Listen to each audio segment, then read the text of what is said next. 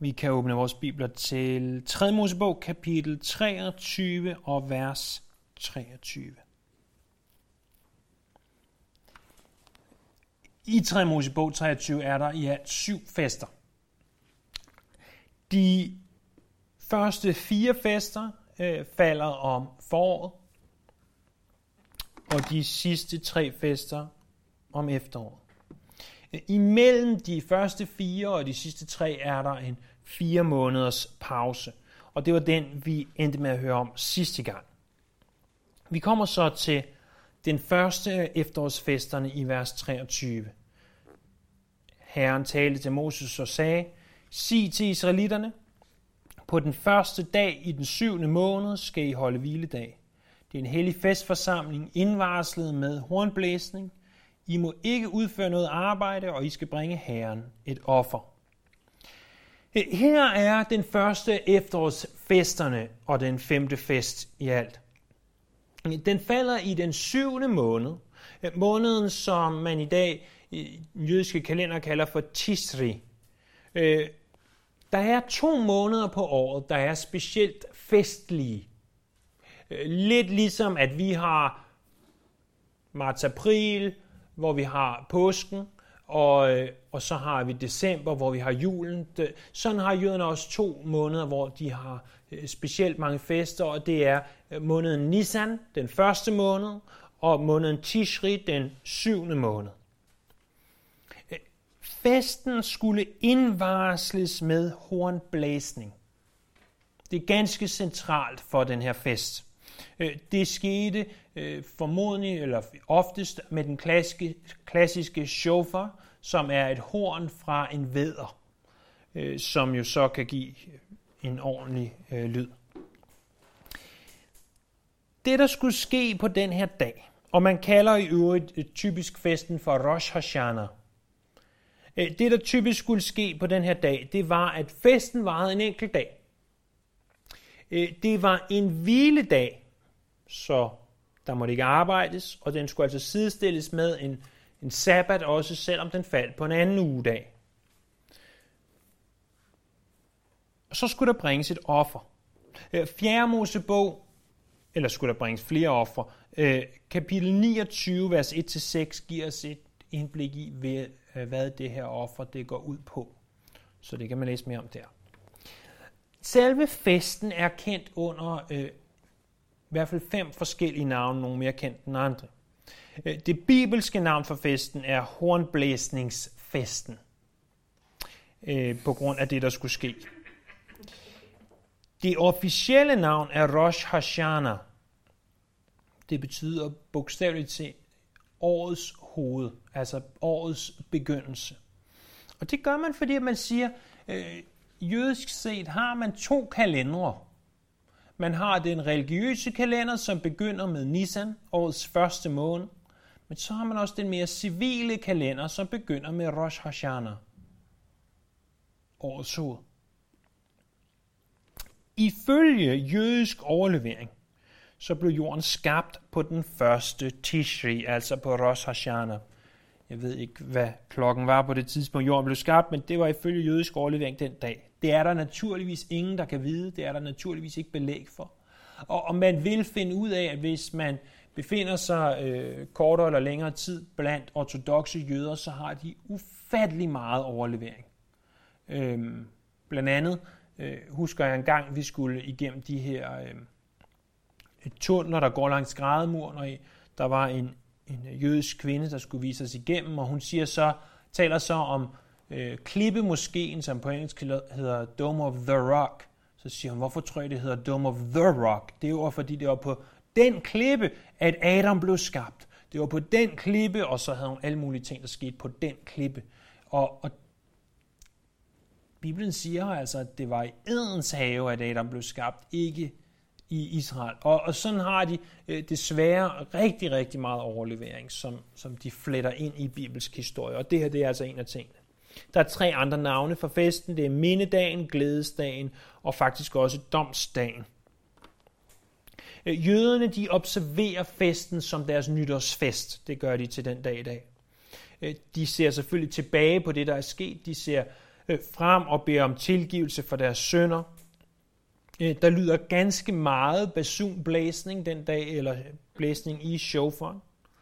Øhm, og selvfølgelig er der legender forbundet, blandt andet siger man også, at det var på den her dag, at Karin slog Abel ihjel, og øhm, som ved de fleste festlige lejligheder er der en masse mad, og også specielle former for mad. Set fra et messiansk synspunkt, altså ud fra et mere nytestamentligt synspunkt, så har vi jo set, at de fire første fester taler ganske meget om Jesu første komme.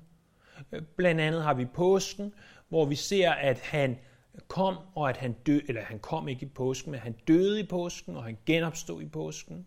Øh, og han genopstod faktisk endnu mere specifikt på den dag, der hedder øh, første grødes festen. Og så ser vi også i øh, ugefesten, eller det vi typisk kalder for pinse, at det er der kirken bliver etableret.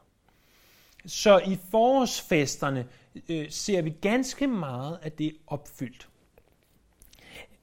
En del teologer har set efterårsfesterne som værende fremtidige profetiske fester, hvor at en del af endetidsbegivenhederne vil blive opfyldt.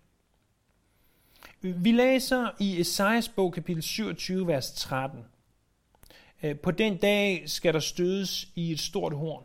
De, der gik tabt i Assyrien og de fordrevne i Ægypten, skal komme og kaste sig ned for Herren på det hellige bjerg.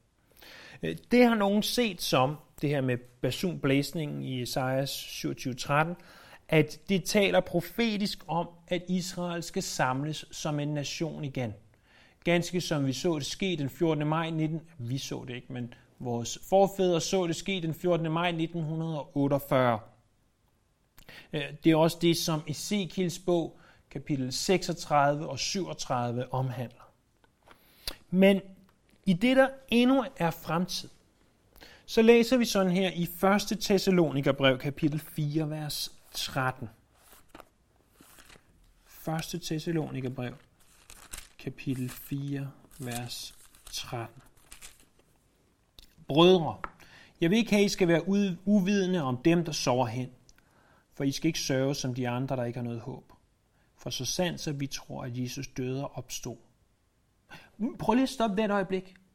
Er det ikke fundamentalt for det, vi tror på? Jesus døde og opstod. Så sandt som det, så sandt som, som øh, vi hænger kors om vores hals, så sandt som at øh, vi øh, fejrer påsken med den største iver. Lige så sandt som det er, at Jesus kom ud af graven den påskemorgen, vil Gud også ved Jesus føre de hensovne, altså de, der er døde, før han kommer igen, sammen med ham. Det siger jeg med et ord af Herren. Vi, der lever og endnu er her, når Herren kommer, skal ikke gå forud for de hensovne. Sagt med andre ord, de, der er tilbage den dag Jesus kommer igen, de har ikke nogen fordel frem for dem, som allerede er død. For Herren selv vil, når befalingen lyder, når ærkeenglen kalder, og Guds basun galler, stige ned fra himlen, og de, der er døde i Kristus, skal opstå først.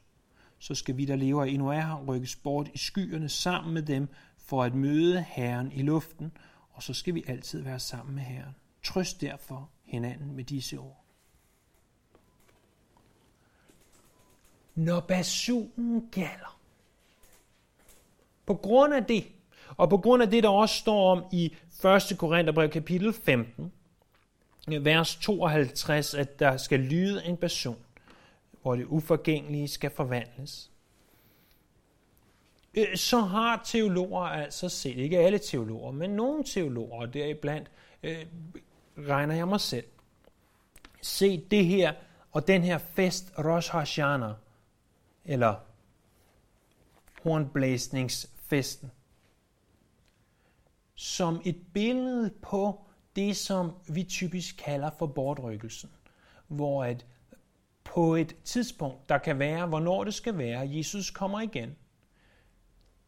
De, der allerede er døde, får deres herlighedslæmer, og vi, der endnu er her, jeg tror på, at vi selv er her, bliver taget bort, vores læmer bliver taget bort, op i himlen, og så skal vi være sammen med Herren. Vores læme og sjæl, og vi får, bliver forvandlet, vi får vores herlighedslæme. Det bliver opfyldt i den her fest, hornblæsningsfesten Rosh Hashanah. Den næste fest, den anden af de tre sidste fester, er forsoningsdagen i vers 26 til 32. Herren talte til Moses og sagde, på den tiende dag i den syvende måned falder forsoningsdagen. I skal holde en hellig festforsamling og spæge jeres læme, og I skal bringe Herren et offer. Netop denne dag må I ikke udføre noget arbejde, for det er forsoningsdagen. Til soning for øh, jer, for Herren, jeres Guds ansigt. En hver, der undlader at spæge sit læme den dag, skal udryddes for sit folk. Og en hver, der udfører noget som helst arbejde den dag, det menneske vil udrydde fra hans folk. I må ikke udføre noget arbejde. Det skal være en eviggyldig ordning for jer, slægt efter slægt. Overalt, hvor I bor, I skal holde fuldstændig hvile, og I skal spæge jeres læme den 9. i måneden om aftenen. Fra den aften til den følgende aften skal I holde sabbats hvile. Okay, lad os lige foretage en, øh, en undersøgelse her. Hvor mange af jer kan huske året 1992? Nogen, der ikke kan huske året 1992? Overhovedet ikke huske noget? Ah, du, du, du er måske undskyld for ikke at kunne huske så meget fra 92. Vi andre, vi kan, huske, vi kan måske huske, at Danmark vandt EM i fodbold 2-0. Så meget ved jeg om fodbold. Det er cirka, cirka der, min viden ligger. Men, men 92, hvor mange af jer kan definere ordet spæge? Fordi den her bibel blev jo trygt og printet i 1992. Nogen? Altså, jeg står, ingen, der sidder og faster. Ja, det er ikke korrekt.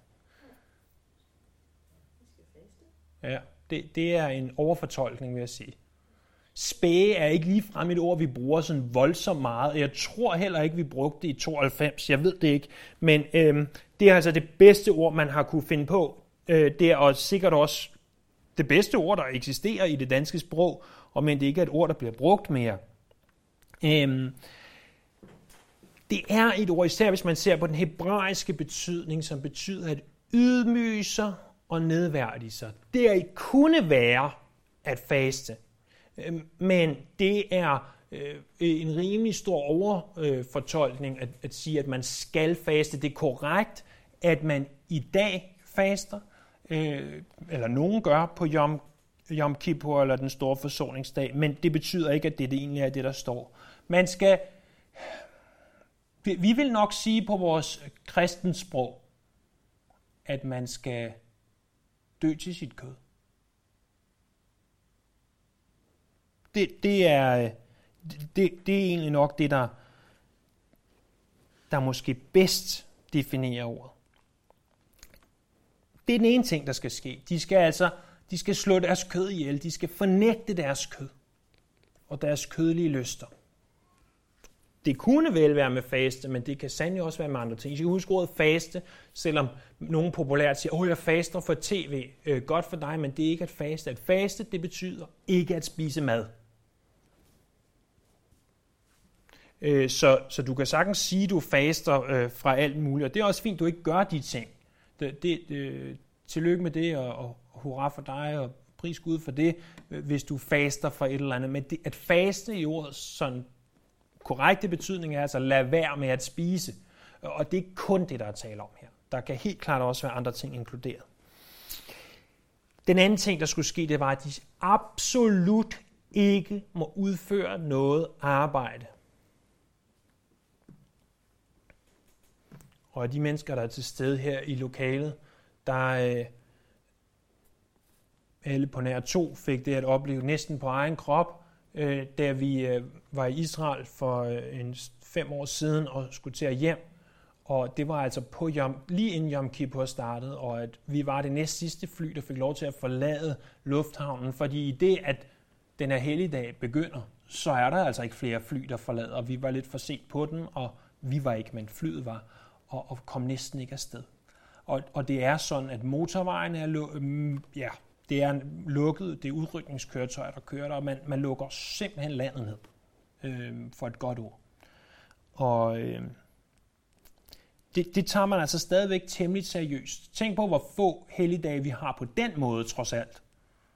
Øh, kan jeg afsløre mig selv ganske meget nu, men, men jeg kan huske for måske fem år siden, så skulle vi til juleaften hos mine forældre, og det er jo sådan, når man kører til mine forældre, kommer man forbi restaurant Den Gyldne Måge. Og der kan jo godt være lang tid til juleaften, så det kunne være rart, at man lige kunne køre ind og få en burger øh, til frokost. Men tænk så, at de, de simpelthen lukkede, havde lukket en juleaften. Jeg ved ikke, hvor uforskammet man har lov til at være. Men det havde de altså. Men jeg tror blot sidste år, jeg siger ikke, hvordan jeg ved det, øh, der havde de rent faktisk åben nu. Så, så i vores land, der rykker vi os altså imod, at øh, jeg spurgte for nogle af jer andre, om de havde åbent. Jeg skulle tjekke for ja. Men ikke, ikke, ikke Israel, ikke på Yom Kippur. Det, selvfølgelig er der ting, der er åbent. Selvfølgelig er det ikke, sikkert ikke alle, der tager det lige seriøst, men, men generelt set tages det stadigvæk ganske seriøst. Jeg vil også sige, at i forbindelse med den her fest har vi allerede gået rigtig meget detaljer i kapitel 16, og jeg henviser dertil. Men, men det er jo den fest, hvor at ypperste præsten måtte gå ind i det allerhelligste og bede Gud om tilgivelse for folkets synder. Det er udover festen forbundet med en række ofre. Forsoningsdagen peger naturligvis på korset. Øh, det, man vil være blind, hvis man ikke vil se, at, at forsoningsdagen peger på, at Jesus forsonende værk på korset. Men nogle teologer har også draget en parallel til endetiden i det her. Det har de ud af det udtryk ordet spæge, det her arkaiske udtryk at spæge. Øh, fordi det er altså, at der sker en eller anden form for trængsel med en.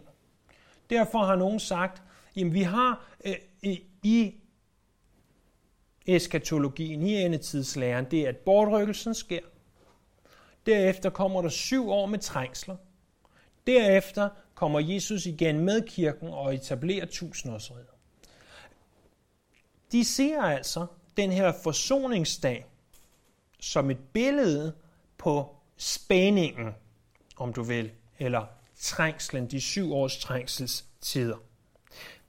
Det er klart, alt det her, det er op til diskussion.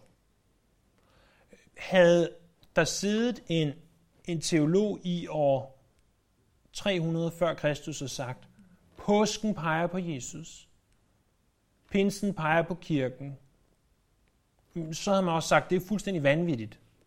Øh, det er jo ikke, fordi der var vildt mange, der gjorde det, eller nogen, der gjorde det nødvendigvis, men, men sådan er det jo at, at se fra. Vi kan jo ikke være 100% sikre, før det sker, men, men der er indikationer på det i det mindste. Og det leder os til den tredje og til den sidste fest, nemlig løvhyttefesten. Forsoningsdagen, der kunne siges meget mere om den, men, men lad, lad den være, hvor den være vil. Den sidste af festerne, løvhyttefesten, vers 33 og kapitel 8.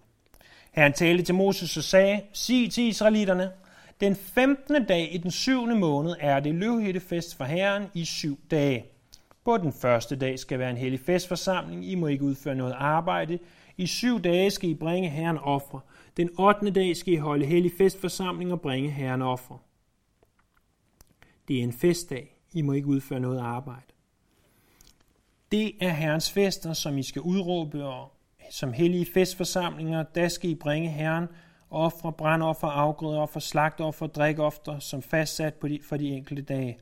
Dertil kommer Herrens sabbater, jeres gaver og alle jeres løfteoffer og alle de frivillige offer, I giver Herren. På den 15. dag i den 7. måned, når I høster landets afgrøde, skal I fejre Herrens fest i syv dage. Den første og den 8. dag skal være hviledag. Den første dag skal I tage frugter af prægtige træer, palmegrene og grene af løvrige træer og af popler, og I skal glæde jer for Herren, jeres Guds ansigt i syv dage. I skal fejre den som en fest for Herren i syv dage hvert år. Det skal være en eviggyldig ordning for jer, slægt efter slægt. I den syvende måned skal I fejre den. I skal bo i løvhytter syv dage. hver indfødt israelit skal bo i løvhytte, for at de kommende slægter kan vide, at jeg lod israelitterne bo i løvhytter, da jeg førte dem ud af Ægypten. Jeg er Herren jeres Gud. Det var, hvad Moses sagde til israelitterne om Herrens fester. Så den sidste af de syv fester, og den sidste af efterårsfesterne, begynder den 15. i måneden Tisri, den 7. måned. Den var en uge. Og, og i, i løbet af den uge, der skal ske forskellige ting. Blandt andet skal der ofres en hel del. Øh, det uddybes i 4. Mosebog kapitel 29, vers 12-34. Når man lægger alle tallene sammen i det her kapitel, der vil man se, at i løbet af den uge skal der ofres ikke mindre end 70 tyrekalve, 14 vædder, 98 år gamle lam, syv sønderofferbukke og hvad der svarer til omkring 800 liter mel rørt op med olie. Øh, så det er altså en ting, man gør, foretager alle de her ofre. Derudover så tager man forskellige grene, og, og man bygger de her løvhytter, øh, små hytter, som øh, er tætte nok til at give skygge, men er utætte nok til, at man kan se stjernerne igennem taget om natten. Øh, og, og det var forstår der, at de skulle mindes om, at de var øh, pilgrimme eller vandringsmænd, at de var øh, på vandring igennem ørkenen og boede i midlertidige boliger.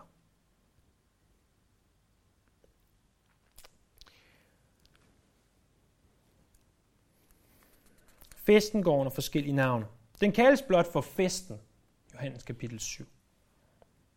Den kaldes øh, på hebraisk for Sukkot, som betyder løvhyttefesten. Så er der også andre navne som indsamlingsfesten, 8. dags forsamlingen og Shimchat Torah. Øh, det, det er udtryk, der er forbundet med den her fest. Interessant nok, så nævnes den her fest ganske få gange i det gamle testamente. Den nævnes som fejret under Josva. Og så ser vi noget, synes jeg, yderst skræmmende. Det er i Nehemias bog, kapitel 8. Efter at muren er bygget, og at Esra læser fra lovbogen, der har de altså et bibelstudie, der, der ved noget, der var hele morgenen. Og han læser fra lovbogen, og her læser de blandt andet om løvhyttefesten. Og så siger de, de vil ikke bare være ordets høre, de vil også være det gøre. Vi gør det her. Der læser vi, at den fest ikke har været fejret siden Josva.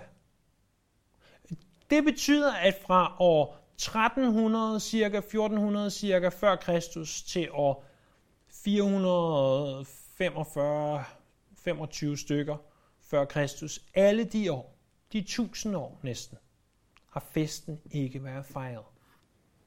Sådan hurtig øh, bibel øh, viden. Hvem levede blandt andet på det tidspunkt, i det, i det tidsrum fra 1440 til 440? Kan I nævne sådan? Sejers er en person, ja. Hvem har vi mere? David som en temmelig vigtig person. Saul, Salomo, kunne vi nævne. Ja, vi kunne faktisk stort set nævne alle profeterne, helt sikkert alle kongerne, alle dommerne, kunne vi nævne. Samson og Gideon og Samuel og så videre. Ikke en af dem var med til eller sørgede for, at landet fejrede løvhyttefesten.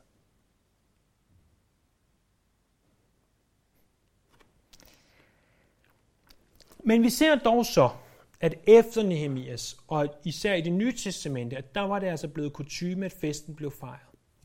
Og der er et, øh, et ganske øh, vigtigt kapitel, som foregår under løvhyttefesten. Det er Johannes evangeliet kapitel 7. I, I jødisk tradition, der sker der stadig følgende, der øh, bygger man stadigvæk de her hytter, og er man i Israel under løvhyttefesten, vil man kunne se sådan simpelt byggede hytter, der øh, er de her lette materialer. På Jesu tid, der var der flere ritualer, traditioner, som de foretog sig.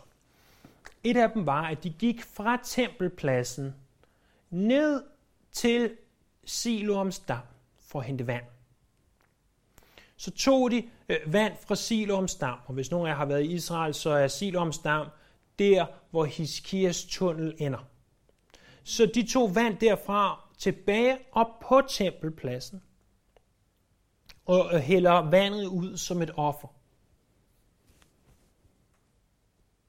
Når Jesus i Johannes kapitel 7 siger, den, der tror på mig, skal det gå, som skriften siger, fra hans indre skal der rende strømme af levende vand.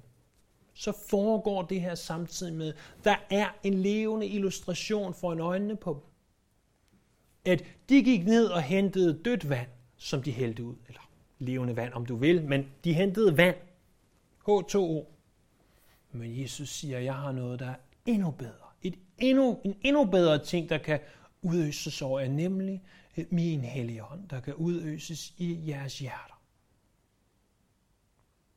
Derudover så under den her fest, der stod afskillige lampestager. Ikke, vi taler ikke om dem inde i templet, men uden for templet, på tempelpladsen, var der de her store lampestager, og de blev tændt. Og kapitel 7 og en del af kapitel 8 foregår under løvhyttefesten. Og i kapitel 8, vers 12 siger Jesus, jeg er verdens lys. Igen en levende illustration. Og, og det er der, hvor jeg synes, at det bliver interessant at forstå lidt af kulturen, lidt af historien, når vi læser Bibelen, for det giver endnu mere mening, at Jesus sagde netop det på netop det tidspunkt. Noget andet, man gør under den her fest i, i dag, det er, at man læser prædikernes bog, man beder for regn, man fester og glæder sig, og selvfølgelig som ved de fleste andre fester, spiser man.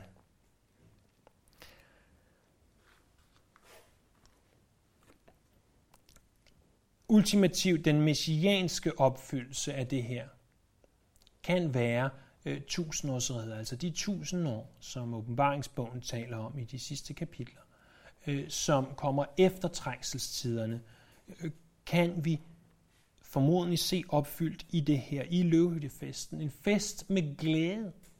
Øh, en fest øh, fyldt med, med begejstring. En fest, som varer den fuldkommende tid, nemlig syv. Og vi læser om det her, og om vi kommer til at gennemgå det senere i Zakarias bog, kapitel 14, vers 16-19. Så det er de, øh, nej, en, en sidste ting, jeg lige vil nævne om, om de her, øh, den her løvhyttefest, det er, der står den 8. dag. Fordi at godt nok var festen kun syv dage, så var den alligevel otte dage, for der skal også ske noget den 8. dag. Men det er øh, egentlig lidt en anden fest. Det er noget med den her Shimhat Torah ting at gøre. Men, lad nu det være, hvad det være vil. 3. Mosebog kapitel 23 indeholder altså de her syv fester. De fire første fester øh, falder i foråret, og vi ser dem opfyldt i Jesu første komme. Påsken, hans død, de usyrede brøds fest er hans syndfrie offer, øh, festen for førstefrugten er hans opstandelse, og ugefesten, eller det vi ofte kender som pinse, Helligåndens udgydelse. Så er der fire måneders tid, hvor der ikke er nogen fester. Det har nogen set som de, den tid, der er imellem pinsen og Jesu genkomst. Den tid, hvor det er tid til, at kirken skal gøre sit arbejde. Blot for minde om det fra sidst, så stod der i vers 22, når I høster kornet i jeres land, må I ikke høste helt ud til kanten af jeres mark. Og hvad der ligger tilbage, når du har høstet, må du ikke samle ind. Det skal du efterlade til den trængende den fremmede. Jeg er Herren, jeres Gud. At det er det tidspunkt, der høstes de fire måneder. Så kommer de tre efterårsfester så, og i de tre efterårsfester, der ser vi øh, Jesu genkomst. Der er Rosh Hashanah, bortrykkelsen, Yom Kippur, eller forsoningsdagen, trængselstiderne, og Sukkot, eller løvhyttefesten, i tusindårsriget. Jeg tror ikke, det er tilfældigt, at Gud har sat netop syv fester i det her kapitel. For at det skal give, give os hans komplette plan for det, som er vigtigst, nemlig Jesu død og Jesu genkomst. Og du må lægge i det, hvad du vil. Det er klart, det er ikke op til diskussion, at påsken eller at øh, første frugten peger på opstandelsen. Der, der har vi ikke noget at diskutere, mener jeg. Mm, selvfølgelig kan vi diskutere det her med Jesu anden komme, eftersom det ikke er sket endnu. Øh, det er stadigvæk vigtigt at have den her baggrund, når vi læser resten af Bibelen. Og derfor har vi brugt ekstra lang tid i kapitel 23. Og når vi fortsætter igen i 3. Mosebog i kapitel 24, vil vi sætte øh, hastigheden op til, til normal hastighed, hvad er cirka et kapitel ad gangen. Lad os bede sammen. Herre, tak for, øh, for dine fester, tak for de ting, vi har lært, og tak for de ting, vi har diskuteret her. her. Jeg beder, at du vil hjælpe os til at forstå mere af det her, og dykke dybere ned i det også i vores egne studier. Vi øh, takker dig, vi ærer dig, og vi priser dig. Amen. Amen. Nogle spørgsmål til det, vi har talt om i dag, eller til kapitel 23 generelt?